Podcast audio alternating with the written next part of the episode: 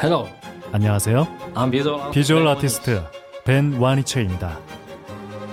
통증은 사라지고 예술은 남습니다. 두통, 치통, 생리통엔 한국인의 두통약 개보린 삼진제약 멀쩡한 의사들의 본격 재능 낭비 프로젝트. 나는 사다 시즌 4 보이는 라디오입니다. 자 코로나도 네. 이제 슬슬 좀 정리가 되는 것 같고 우리 이제 비행기 타는 일이 앞으로 늘어날 것 같은 네. 생각이 들어서 음, 오늘 소아과 선생님 네. 오셨으니까 깐난쟁이 어린이들 비행기 타는 것과 관련된 이상한 질문들 여러 개 던져보겠습니다. 저 진짜 제일 궁금한 질문은 이거예요. 아기가 태어난 지 그러니까 생후 몇 개월부터 비행기를 탈 수 있는 거예요? 그 우리 국적기인 대한항공, 아시아나항공에서는 생후 7일 이상부터. 7일? 네. 예, 아, 7일. 7일이요? 7일. 7개월이라고 탑승을 하는 허용하고 있고. 깜짝 놀랐네. 그 8일도 탈 수 있는 거예요? 네.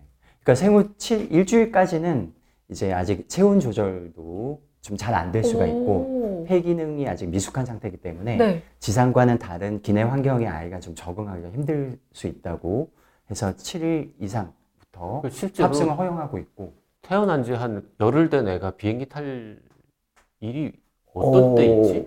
있기는 있겠죠. 꼭 아, 필요한 경우 네. 저- 불가피한 네. 경우가 어, 불가피한 많아요. 경우가 있긴 그리고 불가피하게 생후 7일 이전에 탑승을 해야 되는 경우에는 항공사의 그 승인 과정을 거쳐야 된다. 아 7일 미만도 네. 꼭 필요하면 아. 그뭐 우리나라 경우가 그렇고 외국 항공사에서도 아마 비슷한 규정을 적용하고 있는 걸로 알고 있습니다. 오, 어쨌든 그러면 어, 의외로 네, 생각보다 빨리 완전 생 깐난쟁이도 비행기를 탈 수는 아. 있군요. 네, 그러니까 유아가 적용되는 것도 유아 요금이 적용되는 것도 생후 7일부터 만 2세까지 아. 어? 운임의 10%만 부과를 한다. 무료 아니에요? 24개월까지는? 운임이 부과된다고. 10%? 네, 제가 찾아, 찾아본 걸로는 10% 음? 내면 근데 좌석을 하나 주는 건 좌석은 아니잖아. 안 주고. 너무한데. 좌석은 안 주고 네. 엄마가 무릎에 안고 있는데도 그게 10%는 더 내야 그래도 돼요? 뭐 어쨌든 어느 정도 무게가 나가잖아요.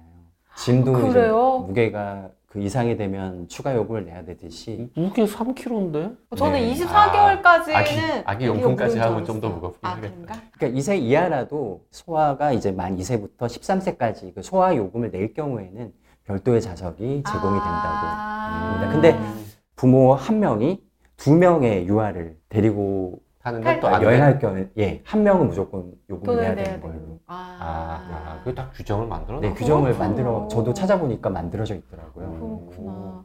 아 근데 이게 7일부터 아기가 비행기를 탈 수 있는데 그래도 좀 이제 갈 수 있는 거리나 시간은 그러게. 좀 제한이 있지 거리 제한 않을까요? 없습니까? 거리 근데 뭐 제한? 아이가 아기가 자기 선택으로 비행기를 타는 건 아니잖아요. 아, 그렇긴 하지. 또 엄마 아빠가 그러네. 가면 어쩔 수 없이 따라가야 되는. 거죠. 아유 그런 거 있잖아요. 뭐 국내는 괜찮은데 해외도 막게 깐난쟁이가 물론 아빠 나 뉴욕 한 번만 보여줘.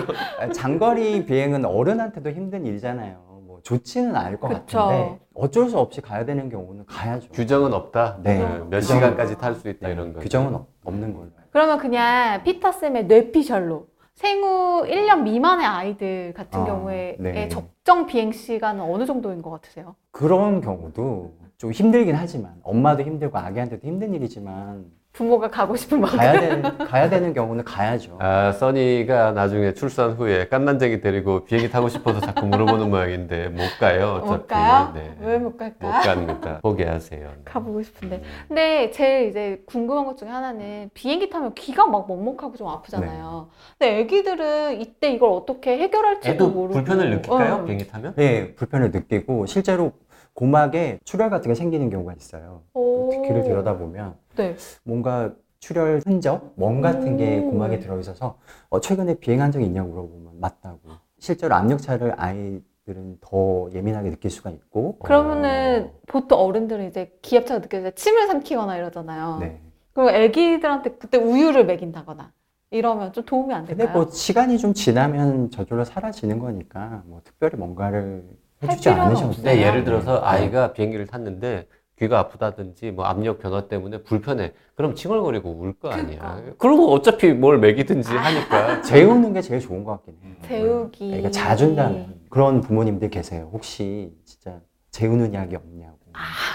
아이, 물어봐. 그래도 아, 네. 미리 비행기 태워야 네. 되니까 재우는 약이 없냐고. 소아과에 와서 네, 물어보시니까. 그거 어떻게 해요? 네. 네. 있, 있긴 있잖아 우리가 재우는 약이. 있지만 그걸 먹을 수 없잖아요. 아예 호흡, 호흡 상태를 모니터링을 할 수도 네. 없고 아. 위험한 일이잖아요. 어. 우리가 아이를 재울 때는 이제 병원에서 뭔가 처치를 하거나 뭐 시술할 그, 때 그나마 이제 그때만 콧물약을 먹으면 아이가 조금 졸릴 수가 있거든요. 근데 또 증상이 없는데 그걸 먹이긴 또 뭐 그렇잖아요. 그래도 해가 되는 건 아니니까 아. 수면제보다는 차라리 콧물 항히스타민제 같은 게 더 나을 수가 있잖아요. 그런 팁을 주- 드리긴 해요. 그러니까 음. 어머니들 상배약으로 팁을 주고 챙겨가시니까 팁을 뭐 주면 어떻게 콧물 약을 줘야지. 처방은 안 하지만 팁은 드릴게요. 뭐 약도 처방 드리는 경우도 있고 뭐 상비약 같은 걸로 네. 처방 드리는 경우도 있고 어머님들이 많이 챙겨 가시기 때문에 그 콧물약을 좀 먹으시면 조금 졸릴 수도 있어요. 근데 어떤 아이들은 졸리면 더, 칭얼대 더 아, 칭얼거리는 잠주죠. 아이들이 있어요. 그- 그것도 통하는 아이들한테 그리고 통하는 거지. 졸리면 이렇게 평화롭게 스르르 자면은 좋은데 네. 잘 졸리긴 한데 비행기 시끄럽고 뭐 짜증내는 건조하고 거죠, 애가. 그렇죠. 애들은 오히려 더 싫을 하이퍼 수도 있지. 액티브해지는 아이들도 있어요. 졸리면. 졸린데 그래서- 음. 환경이 쾌적하지 않으면 성질 부리는 어른도 있잖아 왜. 본인 얘기신가요? 자 아주 어린 아이들도 네. 비행기나 뭐 버스나 이런 거 오래 타면 멀미 합니까? 멀미를 할 수 있죠. 근데 멀미약을 많이 준비하려고 찾아오시는데 멀미약은 만 7세 이하에서는 또 먹을 수, 먹을 수 아하. 없거든요. 허가가 안 돼 있어서. 7세 만 7세 네. 그것도 높네요 나이가. 그럼 최소한 이제 초딩 아. 네. 초등- 정도는 돼야 네. 멀미약을 네. 먹든지 뭐 붙이든지 네, 할 수 그쵸. 있단 말이죠. 오. 그러면은 좀 아이 한다 5세 정도까지의 아이들 생신생아부터 5세까지 아이들을 데리고 해외 여행을 갈 때 음. 챙기면 해외여행. 좋으냐? 뭐 어차피 필요한 약이 증상에 대한 약, 기침, 콧물, 복통, 구토, 지사제 음. 그렇게 하면 어느 정도 증상에 대한 약 준비하실 수 있으면 그 정도 준비하시면 되고 해열제 해열제 그리고 상처 났을 때 바를 수 있는 항생제 연고, 두드러기 난 적이, 난 적이 아. 있다거나 뭐 알레르, 알레르기 병력이 있는 아이들은 알러지약, 그러니까 항히스타민제 같은 거 준비하시고 그 정도. 그리고 또 뭐 모기나 벌레 같은 거 많은 지역으로 가실 때는 벌레 차단제 몸에 바를 수 있는 음. 그런 거. 저도 정확하게 지금 제도를 잘 모르겠는데 네. 약간 저 딜레마 같은 게 증상이 없, 없고 병이 없는데 처방을 해서 건강보험 적용을 하면 안 그러니까 되게 돼 궁금해. 있잖아요. 네. 어른이든 애든. 네, 그래서 내가 해외 여행을 가는데 상비약으로 맞습니다. 난 지금 멀쩡한데 무슨 소화제나 설사약 좀 주세요 하면 원래 처방하면 안 되는 거죠. 네, 그런 증상에 대한 약이나 해열제는 처방 없이도 일반 의약품으로도 충분히 구매 가능하시거든요. 아. 아 네. 그래요. 네, 굳이 병원에 가서 처방해달라고 안 하셔도 네. 그냥 약국에서 구입하실 수 있는 그 정도 일반 의약품으로도 충분히 음. 커버가 가능합니다. 그러게요. 상비약을 가져가면 좋은데 만약에 그 필요한 상비약이 전문의약품일 경우에는 음. 엄격하게 따지면 구할 방법이 없다. 음. 그런 약간 문제가 있긴 한데. 음. 근데 뭐 전문 의약품이 필요할 정도라면 글쎄 뭐 항생제 같은 것도 보통 요구를 하는 경우가 있어요. 음. 그 해외에 나갔을 때 굉장히 의외로 이걸 조심해야 된다. 특히 아이들 그런 게 있다면서요.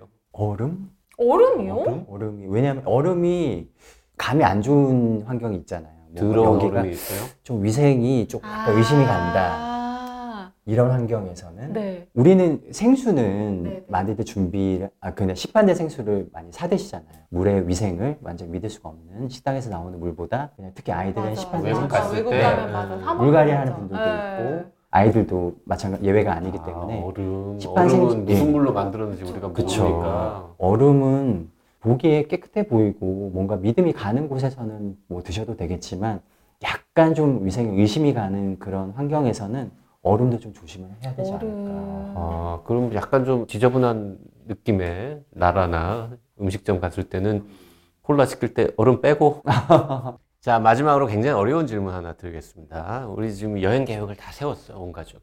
호텔 부킹 다 했고 이제 비행기표 다 비행기표 예약되어 끊어놨어. 있고. 근데 애가 아파.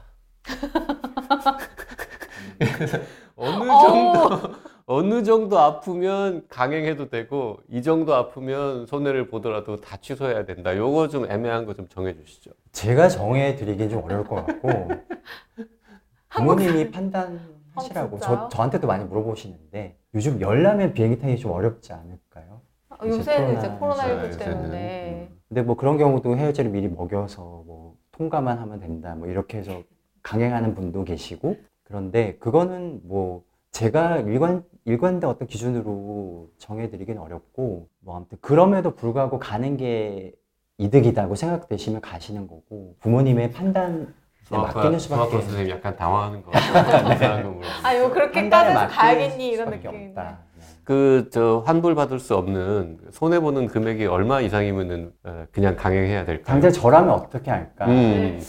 저 아주 심하게 아프지 않으면 그냥 갈 것 같아요. 아 근데 피터 쌤은 저는- 처치가 가능하니까. 아니 저는 휴가 내기도 어렵잖아요. 지금 응. 의사들은 애가 조금 아파도 하여튼 데리고 갈 거다. 뭐 예, 본인은. 네. 휴가 스케줄도 막 몇 달 전에 미리 잡아놓고 다 환불된다. 만약에. 그러면 안 갈 거 아니에요. 그래도 다시 아실 것 잡히네. 같은데. 고민하지 않을까요? 그래도 가고 싶은 마음이 더 크긴 하잖아요. 자, 우리가 아, 코로나 긴 터널 지나서 과거보다는 조금 더 여행을 쉽게 갈 수 네. 있지 않을까 하는 기대에 에, 아이 데리고 여행하는 거와 관련된 이런저런 이야기를 소아과 선생님하고 나눠봤습니다. 피터 쌤 고맙습니다. 네, 감사합니다.